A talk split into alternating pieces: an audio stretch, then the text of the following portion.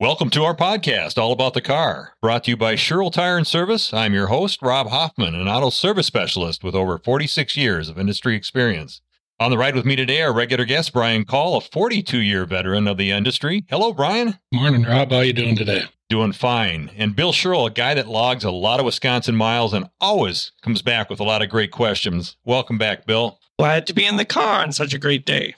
We also have a very special guest with us today, traveling from distances afar, Bob Welch, Executive Director of the Wisconsin Biofuels Association. Thanks for joining us, Bob. Good Morning, guys. You know, ethanol is really not a new idea. Ethanol's very first job was to power a primitive engine back in 1826. Yeah, I'm going way back with this one. Nicholas Otto, inventor of the modern day four cycle engine, gave ethanol notoriety by using it to power his early example as well. Ethanol was also used as a lighting fuel in the mid 1800s, but lost its momentum when the government started taxing it as liquor. I think we will learn that it can be that. So. I think we will. Fast forward to 1908, Henry Ford had the Model T of that year designed to burn ethanol. Yeah, so it's been around. Ethanol came back on the scene and in high demand during World War II because fossil fuels were hard to come by. And then in rolls the 70s. Ethanol came back to the forefront because of the environmental concerns created by leaded gasoline. And the rest is history. We're going to learn more about this today. And we've got a resident expert in here in our podcast today, Bob Welch.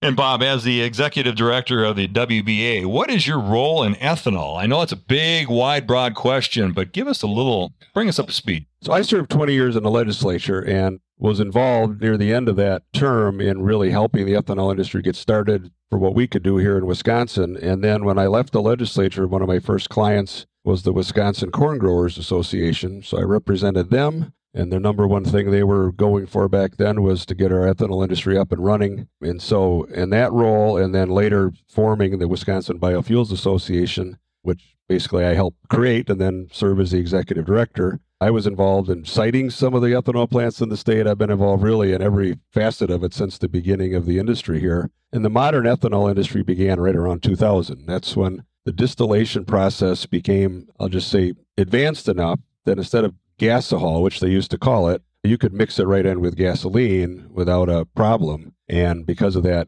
distillation, you can get basically 200 proof or 100% alcohol. All the water is gone.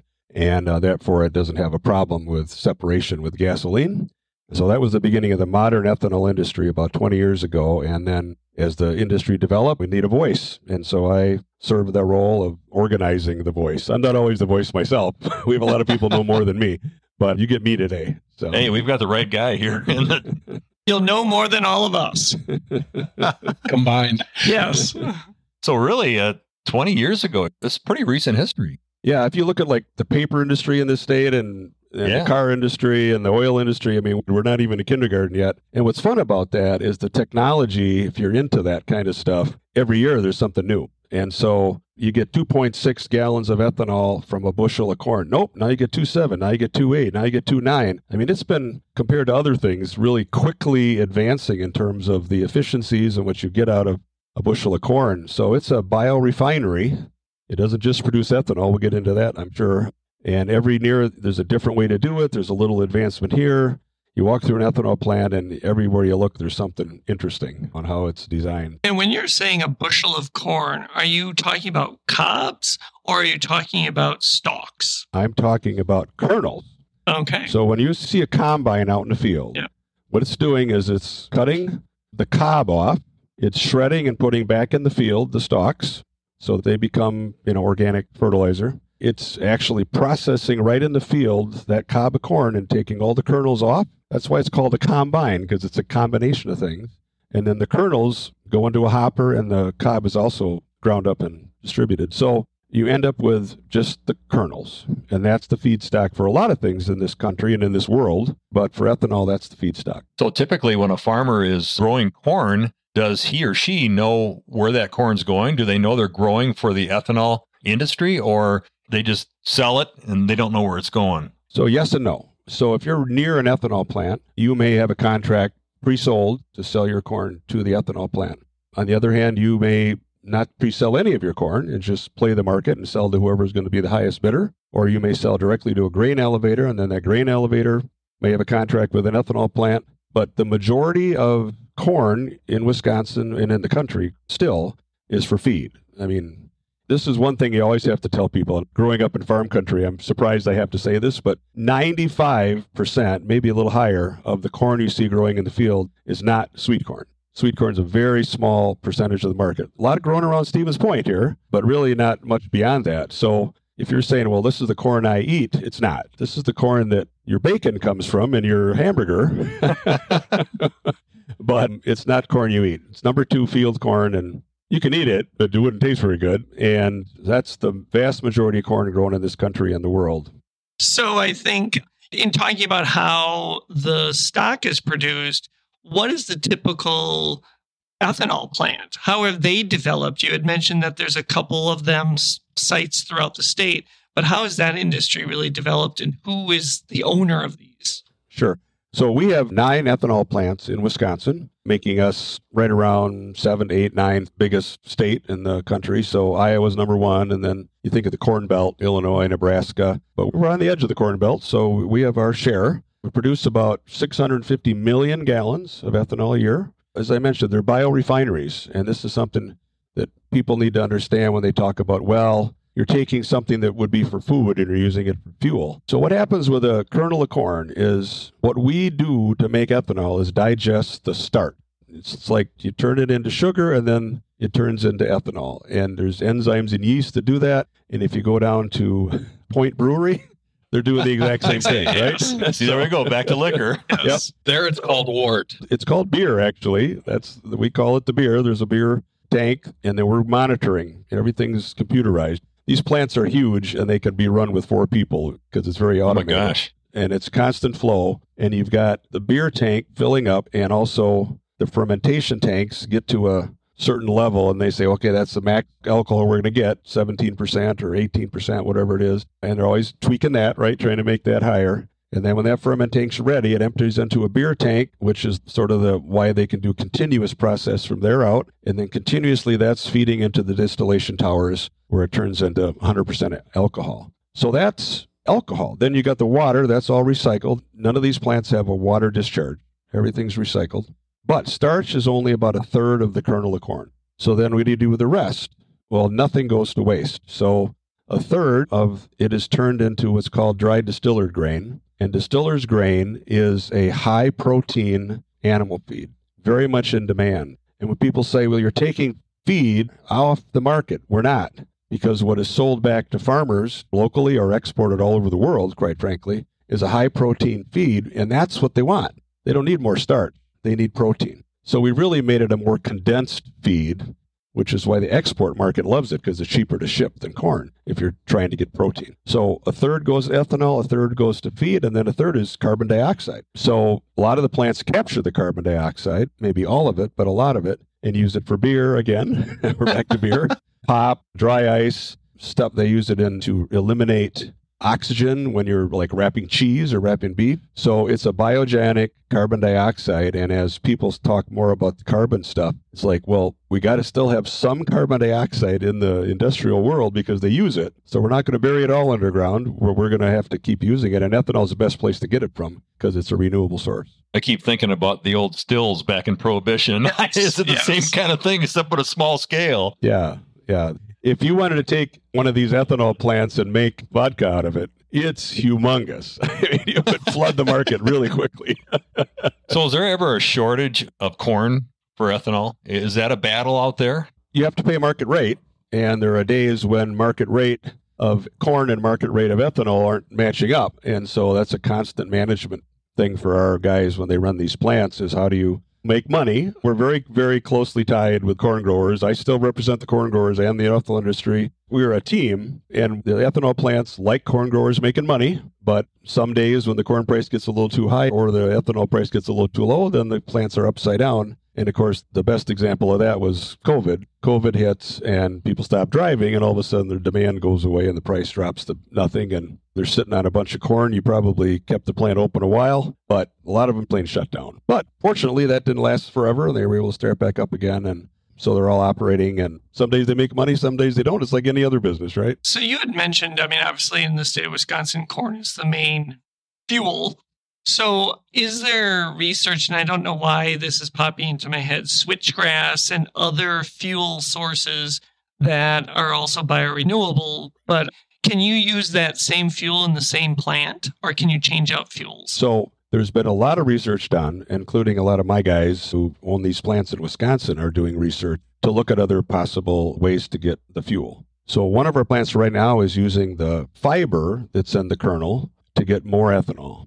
And so that is considered cellulosic ethanol. It's not the sugar starch part of it, it's the fiber. And it's a different process, but it's sort of co located with the plant. You have other purely dedicated plants to things like switchgrass and stuff like that. None of them have quite been economically, they're scientifically viable, but they're not quite economically viable yet. And part of that is because all the great byproducts you get from the corn necessarily get from switchgrass. I forgot there's one other thing that comes out of those biorefineries, which is corn oil. So there's a way to mm-hmm. extract the oil and then you could clean it up to make Mazola out of it, but it's used for biodiesel right now. It becomes a feedstock Oh, for biodiesel. Interesting.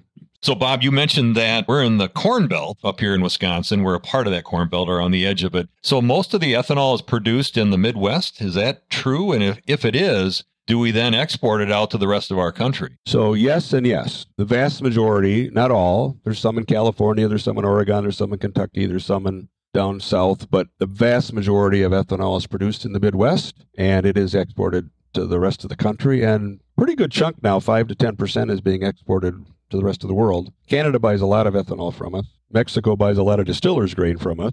And so those two products are being exported every day. So, the big question here is there enough acreage for the future of ethanol? I'm really glad you asked that question because this is something that, again, if people don't didn't grow up in farm country, they don't understand. So when ethanol comes along, now something like 30 to 40 percent of the corn that is grown in the field starts off by going to an ethanol plant. Now, as I mentioned, a lot of that comes back in the form of feed. So people say, well, you're taking 30 percent of the corn crop, now you must be short of corn. Here's what's also happened though in the last 20 years the yield on corn has gone up by 50%. So you take 30 and 50 and match them up. It's like, well, we got more corn now than we had before ethanol with the same acres. And that trend line is just like this. It just keeps going up, up, up, up, up. So when I was a kid, now that's more than 20 years ago, oh, come on. you were getting 80, 90, 100 bushel to an acre was a good yield. Now the average is 170 bushels to an acre, and there's a lot of guys doing 2, 220, 250. So that 170 is, we already know how to move it up, and it's just a matter of people picking up that agronomy and getting the right hybrids in their field. A lot of it's because of the breeding of the corn and having a better corn that's drought resistant, that has higher yields, that works better, and just the agronomy that these farmers, they're high tech guys now. This is not your father's farm. I mean, this is guys running high tech equipment and you get these high yields. And so we were able to provide the entire amount, and I'm not, this is not made up, the entire amount that the ethanol industry needs is a result of higher yields in the last 20 to 30 years, which is kind of amazing when you think about it. So if there wasn't ethanol, we'd have one third less acres planted in corn and a lot of farmers out of business. So it's been a real boon to the ag and rural community. And it's a value added product. So you got these plants that are generally in rural areas. So you're not only the farmers make more money because they don't have to ship the corn as far. So that's the first thing that happens. So there's more money stays in the community that way. Then you've got this value added product and the people that work at the plant and the people that drive the trucks. So the economic impact in the state of Wisconsin is over $4 billion a year. It's an amazing driver for our local economy. Well, clearly it's here to stay. A little bit of research that I had done is cars were designed to run on ethanol as early as 1978. And when I say designed, a lot of the fuel system parts and pieces and materials are were, uh, I guess, retooled or rethought to be able to accept ethanol back then. And I'm sure ethanol back then is a little different than it is today. Correct. We've come a long way. What I learned also is more than 98% of all U.S. gasoline contains ethanol today. Am I accurate with that research? Oh, yeah. Okay. Yeah. So almost everybody is buying E10. That's the regular gas now. Few people want to use premium. That's fine. That doesn't have ethanol in usually, although there is premium with ethanol too, but That's what I heard. Yeah. a lot of it doesn't. And now what we're really pushing is E15, which is marketed as unleaded 88, and that is really coming on strong. And of course, we like it because it's a little more market share, but it's a better fuel. It burns cleaner, it burns more efficiently, and it's cheaper, which is always great. so Absolutely. really pushing the E15 right now. So, how does the ethanol work with small engines, lawnmowers, weed whackers, things like that? Yeah. So everything in your garage, just about every toy, I have them all, will run on E10 without any problem. Now, I've had long conversations with the folks at Briggs and Stratton, and I don't mean to pick on them, but it's just an example. It's a well known brand of what we're talking about of small engines. Yeah, yeah. Like I'm talking like the really small ones on a mower you would buy at Menards, right? There's not a lot of wiggle room in their specs when they're building that engine for that price they can build it for, which is kind of amazing how inexpensive those things are. So they're forced by the federal government to create that engine to kind of E0, and I would say even a more pure form of gasoline, if you can say that. And so that spec of gas is what they have to build it to. So E10 then becomes sort of more on the edge of that spec. So it works, but it's maybe not tuned exactly to E10. So some guys say, well, I got to buy premium because that's, well, you don't have to. And I have every chainsaw and lawnmower. I mean, I run them all on E10. It doesn't have a problem. But E15, now this new fuel, well, we haven't gotten these engines spec for that. So I can say, as Bob, will it run? Yeah, it'll run. As the executive director of the Wisconsin Biofuels Association, I have to say, you're not supposed to use E15 in your small engines. It's not approved by the EPA. So it's a small part of the overall market, as you guys know. So we're not out there pushing it. And I think there's always going to be an option at these stations. I assume there's always going to be an option. If people want to buy that premium, they can. As long as the demand is there, there'll be the product available. Exactly. Exactly. So, yeah, for E15 now, almost, I think 98% of all vehicles made now are not only allowed by the EPA to burn it, because any vehicle from 2000 till today is allowed to burn E15. Good information. Their warranties are now covering E15 for like 98% of the new vehicles made. So we've got the auto market lined up for E15, good to go. I mean, if you're driving an older vehicle, you know more about old vehicles than I do, probably. So most people on the road are driving something less than 20 years old. You can fill up with E15, no problem. You know, we'll come back after our road trip and talk a little bit about those old vehicles, those classic cars. I've actually got an older vehicle too. So uh, we'll get back into that. But as with every All About the Car podcast, we always break away. We hop back in the big SUV and we go on a Wisconsin road trip to an interesting destination. We've been talking about fermentation this morning, and that just completely relates to, in my opinion, wine. Yes. So, One of the fermentations. one of the Yes. fermentations, and one of the best places to go for wine, in my opinion, is Door County, Wisconsin, in the beautiful state, up in the northeast corner, Long Peninsula, and they really got it together when it comes to wine and, quite frankly, all kinds of liquor up there. And you can hook up with a trolley company, not really a rail trolley, but it's the buses that look like trolleys, and you can take wine tours. And why not leave the driving to them when you're sipping wine? And I think they go, I believe, the premier wine tour, they'll hit about four to five different wineries and you can taste that wine and it's just it's a great countryside. I've done it several times. I was given originally as a gift my wife and i and went up and did that and it's just a great time. They stop at a restaurant and it's worth every dime you pay for that tour. I have not done that. I've toured the wineries, but I've never done the trolley through Door County Trolley, which great fun since I would agree. it is Leaving fun. the driving to somebody else on those is uh, beneficial for sure. bob what's your experience with door county and the wine have you been up there I like my uh, alcohol a little more distilled. Fair enough. I want to talk about a whiskey tour, there then we, we go. can go good. there we go but Door County is a beautiful place for sure. It is. They really have their own little culture up there. What's really interesting on the trolley tour is you get a trolley full of very interesting people. So it's interesting. You meet some good people. You meet some people that really enjoy their wine. Yeah. And it makes a fun time for sure. What's also really just interesting about that area geography wise is what they've been able to do coming back to horticulture and the hybridization, if that's an actual word, that of the grapevines and making them be able to grow in cooler climates and still be having a successful product in the end, tasty product. Absolutely. What a lot of people don't know is they're not just cherries, which Right. big on cherries up in Door County, but also plums and apples, just orchards everywhere. It's absolutely amazing to see these working orchards as you drive through Door County.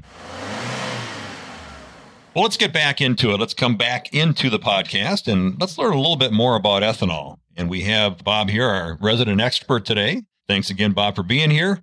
So let's talk a little bit about uh, classic cars, older technology, and how that fits with ethanol. I have an older vehicle, so when I pull up to the pumps, I always put the full premium fuel into it. Am I doing the right thing? Yeah, I'm not going to tell you not to. I think that every old car has its own personality. I think They do. They do. lasted that long, and if you're comfortable doing that, I'm not going to argue with you. It does bring up a couple of myths that I could bust. So people say that ethanol is corrosive. That is 100% not true. Oh, good. They say it's a solvent. Yes, that's 100% true. It's a great solvent. And so if you have parts where a solvent might affect them, well, maybe that's an issue. But if you think it's going to corrode something more than gasoline is much more corrosive than ethanol is. And the other thing is, we mentioned this, I think, before we went on the air. Ethanol got a bad rap when it first came on the scene because it said, well, I put in ethanol and now I got gunk. My carburetor's plugged up and that ethanol is no good. But what happens is gasoline is not a pure thing, right? Gasoline is refined, but it contains like 26 different things. And every buy a gallon today, you buy a gallon tomorrow, both from Mobil. It's going to be a little different. Ethanol is a molecule, it is a pure thing. Gasoline's a little different. Well, gasoline has impurities in it, and those built up as sort of like gunk, we'll call it, but like varnish, basically, right? So you put ethanol in that tank, whether it's underground at a station or in your tank in your car, and that ethanol goes to work on that gunk. And after a while, it'll clean it up and it'll be as good as new. But in the meantime, that gunk is starting to get suspended, and therefore you get the plug carburetors and all the problem. So ethanol took the blame here. They took the blame for cleaning up those old tanks. Yeah, yeah. So what they did, as you guys know, is they said, well, if you're going to start putting E10 in these tanks, now you got to get them clean, and that solved the problem for the most part. Didn't solve the problem in your older vehicle, maybe that's going to have some of that gunk in it. So you have to make sure that that's the problem. Now, again, these newer vehicles, they're burning ethanol from the beginning. You're not going to have that problem. The other big myth, and this is only kind of related, but comes up all the time. Well, I can't put it in my boat because you know that ethanol it attracts water. Well, that's just ridiculous. So that's not attract water. not true. Okay. Not attract water. Another myth There's no science to that at all. Here's what happens. When you have a tank that has got gasoline in, on especially in a boat, you're going to get some condensation, just like your glass in my water bottle here has got condensation. So that condensation, when you've got a pure gas, it separates and it sits there and it doesn't affect things as long as you don't get right to the bottom of that tank, right? But if you did get to the bottom of the tank, you'd have a huge problem. So what people do is they put HEET in, right? You know what HEET is? It's alcohol because it combines with the water and then it blends with the gasoline. So if you got a lot of water in an old tank again and you put that ethanol in, it's going to suck a lot of that water in and blend it in with the gas and now you have a much lower quality gas because you had a lot of water building up over the years. And again, if you start out with your Mercury Marine and start putting ethanol in right from the beginning, you're not going to have any problem like that. In fact, you're going to have a cleaner burning fuel on your boat. Interesting. Now, this may be another myth to bust, but in a little bit of research that I did when it comes to older cars, their fuel systems, the soft parts, as they call them, were a lot different. So, a lot of rubber hoses, things like that. Whereas the solvent, whereas ethanol as a solvent might cause some damage, might pick up some things of the rubber along the way. The big thing is, oh, it's going to dry out my engine, whatever that meant. I'm just going to say I don't know for sure. Okay, gotcha. One thing we've just tried to say is you got an old classic car, you want to put premium in, I don't care.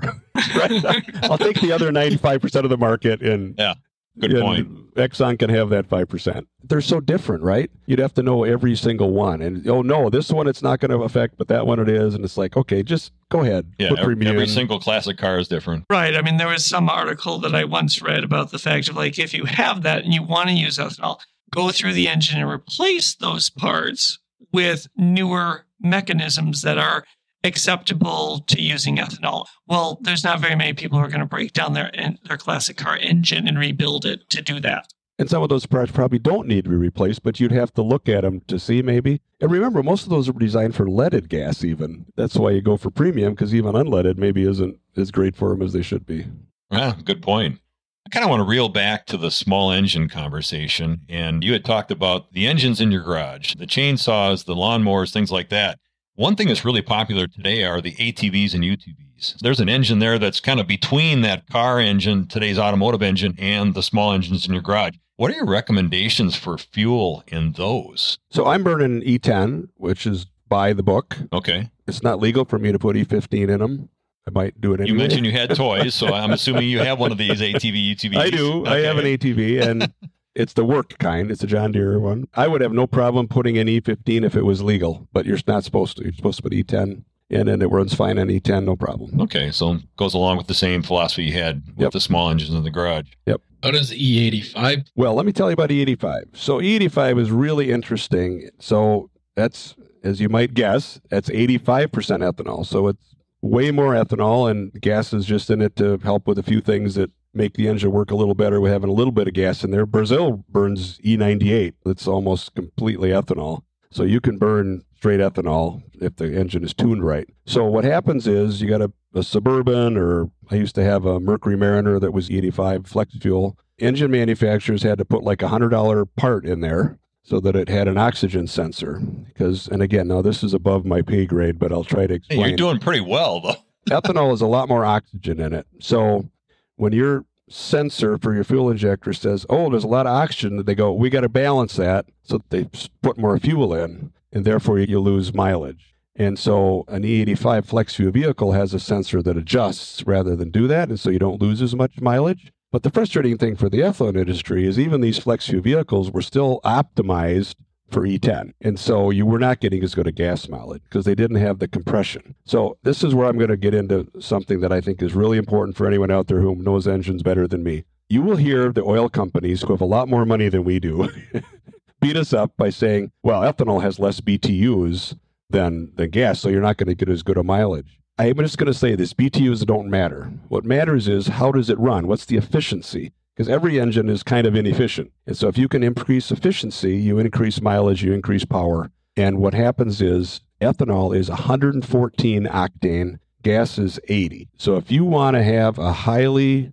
compressed engine that runs efficiently, you got to up your octane. If we get gas up to 98 octane instead of where it's at right now, 87, these car manufacturers can get 30 miles to the gallon like on a truck. I mean, just like regular average could be 30 miles to the gallon instead of 23 or whatever it is because they can do a high compression engine with a turbocharger and you can get a lot better performance. So if we could tune these cars to that, we can produce E30 because it's what you'd need, 30% alcohol to get to that high octane. Now you can get octane from other things, but the other things have two problems. The other things are like benzene and toluene that are added to gas. They're very highly carcinogenic, so it's bad for you and they're not cheap. So even though they're in that oil to begin with and they refine them out and then add them back, it's more expensive than ethanol. We're working with car makers to try to make that base engine now a high, more highly compressed, higher performance engine to get the mileage up. And if we can do that, we'll be selling more ethanol. And of course, the oil companies will fight us every step of the way because it's all market share. But your air will be cleaner too, because our ethanol is very clean. And these benzene and stuff, they're killers. They're bad for you. I had a Suburban that you mentioned, and experimenting with E85, it was a flex fuel vehicle. I could definitely tell the difference in performance. In what way, Brian? Smoother running, more power. It made a definite difference. But fuel economy. The fuel economy wasn't good. I know. Yeah. I had the same problem. And what I did when I had flex fuel, I would burn E50 a lot because you still got some of that performance. You still got the price break. And I did that by mixing. I was going to Oh, say, okay. You you- make your own. learn and you had to be blending this. Put an 85 in the nuts, enough of that. And right about there, you got to hit a sweet spot and you didn't lose much in miles per gallon. And the, the cost benefit was really great. But not everyone's going to do that. And now, because the way Washington has regulated the car makers, they're not making as many flex fuel vehicles right now, which is kind of disturbing for us. So I'd be really pitching the 85, but it's hard to find a vehicle these days that burns it. So Do you feel that there is that? I mean, obviously going directly over E85, and what you mentioned is really the push for electric. Yeah, now here I want to talk a little bit about that because it, again, drives me crazy, right? So you've got electric vehicles, and I'm not going to beat up electric vehicles. It may sound like I am, but I'm not. but This is just one opinion and not the full op- there's a all about the them. car. There's a Here's our disqualifier. This is Bob's opinion. You've got all these environmental guys saying we got to go all electric, all electric. California, we're going to go all electric. Well, right now, electricity in Wisconsin is like 40% coal and like 50% natural gas and maybe 10% renewable. So you got a coal fired vehicle. See where this is going. Yeah. That is not saving the earth there. I mean, that is not any better. Whereas ethanol, we are 42% less carbon than gasoline now. And every day it gets better. Every day it gets better. We are committed as an industry to get to net zero. And we'll be doing that by taking our carbon dioxide, which they said we produce, and injecting it into the ground. There are two pipeline projects going on right now centered on Iowa. But that whole technology is brand new technology. But if we can start preserving that carbon dioxide, then we get to net zero. And our farmers are all doing more efficiencies. So that helps the carbon score. So every day we get better. Every day, oil and gasoline gets worse because they have to harder time to find it. And I don't think we're going to have enough solar and wind in my lifetime to be anywhere near half even the electric electricity. It takes a lot of time and a lot of acres to build all the solar fields and all the wind. It's coming, but it's not coming that fast. So I'm not saying you shouldn't do electric. I'm just saying ethanol's here right now. And those savings, you don't have to wait till you buy your Tesla. You can get those savings right now. Just start with buying unleaded 88 and getting a little bit of your uh, helping the planet right there by getting more ethanol in your tank and less gasoline. Injecting the carbon dioxide into the ground. What does that do for us? Why is that?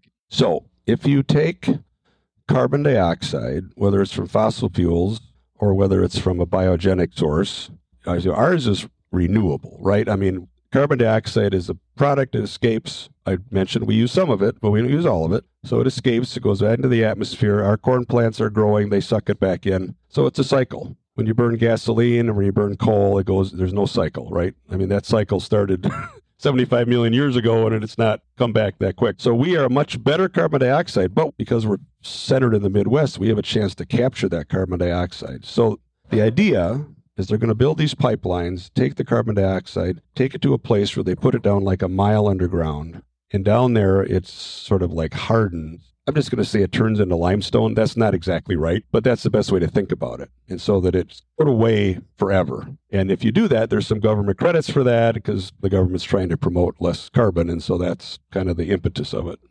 There are different parts like that just leaps to my head is like where you inject that into the ground there's got to be some type of chemistry in the ground where it is more beneficial to actually have it converted to some type of other hard matter. It's very rare, I think, where you can find the right places to do it. So it's, yeah, there's a lot of science that I can't explain this morning. Fair enough. but I know you got to find the right geology or it won't work. A lot of science going on here. Yes. I'm, trying, I'm trying to keep up. Similarly to where we store our nuclear waste. Nowhere have I heard anything about hops. no. Well, like with anything, there's pros and cons of any technology or any modern day processes. Let's go through and talk a little bit about those, and we can do some more myth busting. Some of the pros that I had come up with ethanol, the whole ethanol industry in use, was it's very cost effective. So, one of the things that we get what attack us on is saying, well, you're mandated. Well, they used to say we're subsidized. We are not subsidized. We don't get any money from the government. That doesn't happen. But there is kind of a national policy where the oil companies that blend gasoline have to use a certain amount of ethanol. And there's a reason for that. The oil industry, as you know, is mostly integrated vertically pretty well. You guys are in the business, you get it. You're independent, Kwik Trip's independent, but there's a lot that aren't. Well, the vast majority of the stores are not owned by, but are controlled by Mobil and BP and all these guys. And so Wisconsin is just a very a rather unique state where the independent gasoline stations is still very strong. Yeah. And that listeners would not assume that because if they've not lived anywhere else, there is a lot of, as you're saying, corporate stores. Yeah. And even the independents, if they got that Exxon sign up there, they're beholden to them and they got to do what Exxon tells them. So here we are, it's a very small industry, and we're going to say, look, we, our fuel is cheaper. Your consumers will like it. You should start selling it. And a lot of the independents said, yeah, it's a good idea. But then right across the street is the BP station where he goes to his supplier and says, hey, my guy across the street at the store is selling this stuff. He's kicking my butt. I want to sell it. I don't care. We're not letting you sell that. And so economics wouldn't work the way it normally would. And so that's why we had to go and get the renewable fuel standard to get this done. And it's really been nice to represent an industry where you have that, but you still can say, but my product is still cheaper. Because sometimes when things get regulated, then they get more expensive, but that didn't happen. So right now, ethanol is about a dollar fifty cheaper a gallon. And I'm sure you guys follow this every day, but I mean, it goes up and down. But during the height of the inflation of gas, when it was, I took a picture, you know, it's 439 here and for E10, E15, 424. So 15 cents less just for that 5%, 5% extra ethanol. And then they have premium here, 520. with no ethanol. So it's a lot. There's a big savings for consumers that comes out of this. And that's not going away. Farmers are efficient and they're going to grow corn until they lose money. So they end up growing corn usually for like just above break even.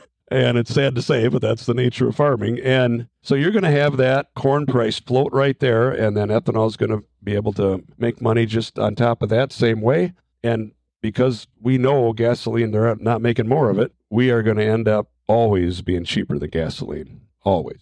And that's great for consumers. It's great for the planet, as I said. And that, why wouldn't you? If you can buy something cheaper and it's it's green and not just carbon, but air pollution, and less of these benzenes and all these things floating around in the air it's kind of like a super product. I mean, it's just fun to be able to represent it. Another great product, of course, is as you mentioned, it's a renewable energy. It's something that doesn't occur naturally, something that we've created, and we can keep creating that. We're not digging deeper into the earth for the fossil fuel. Yeah, fossil fuels. I mean, I'm not one of these guys that believes they're gone tomorrow, but there is a finite amount of them at some point, and that means they get more expensive generally. And ethanol is renewable, and we can grow corn every year and we do. We're going to do it. Well, we've learned a lot today about our renewable and environmentally friendly fuel, ethanol. Thank you, Bob Welch, for joining us today and sharing your knowledge on the impact that ethanol will make in our future. We hope to have you right along next time on All About the Car. To listen to previous episodes, find additional resources, or to simply send us a message, head to allaboutthecarpodcast.com. We'll see you next time. The views expressed in this episode are those of our guests and may not reflect those of their affiliated businesses, Sherrill Tire and Service, its owners, or its associates, or its associates, or its associates, or its associates.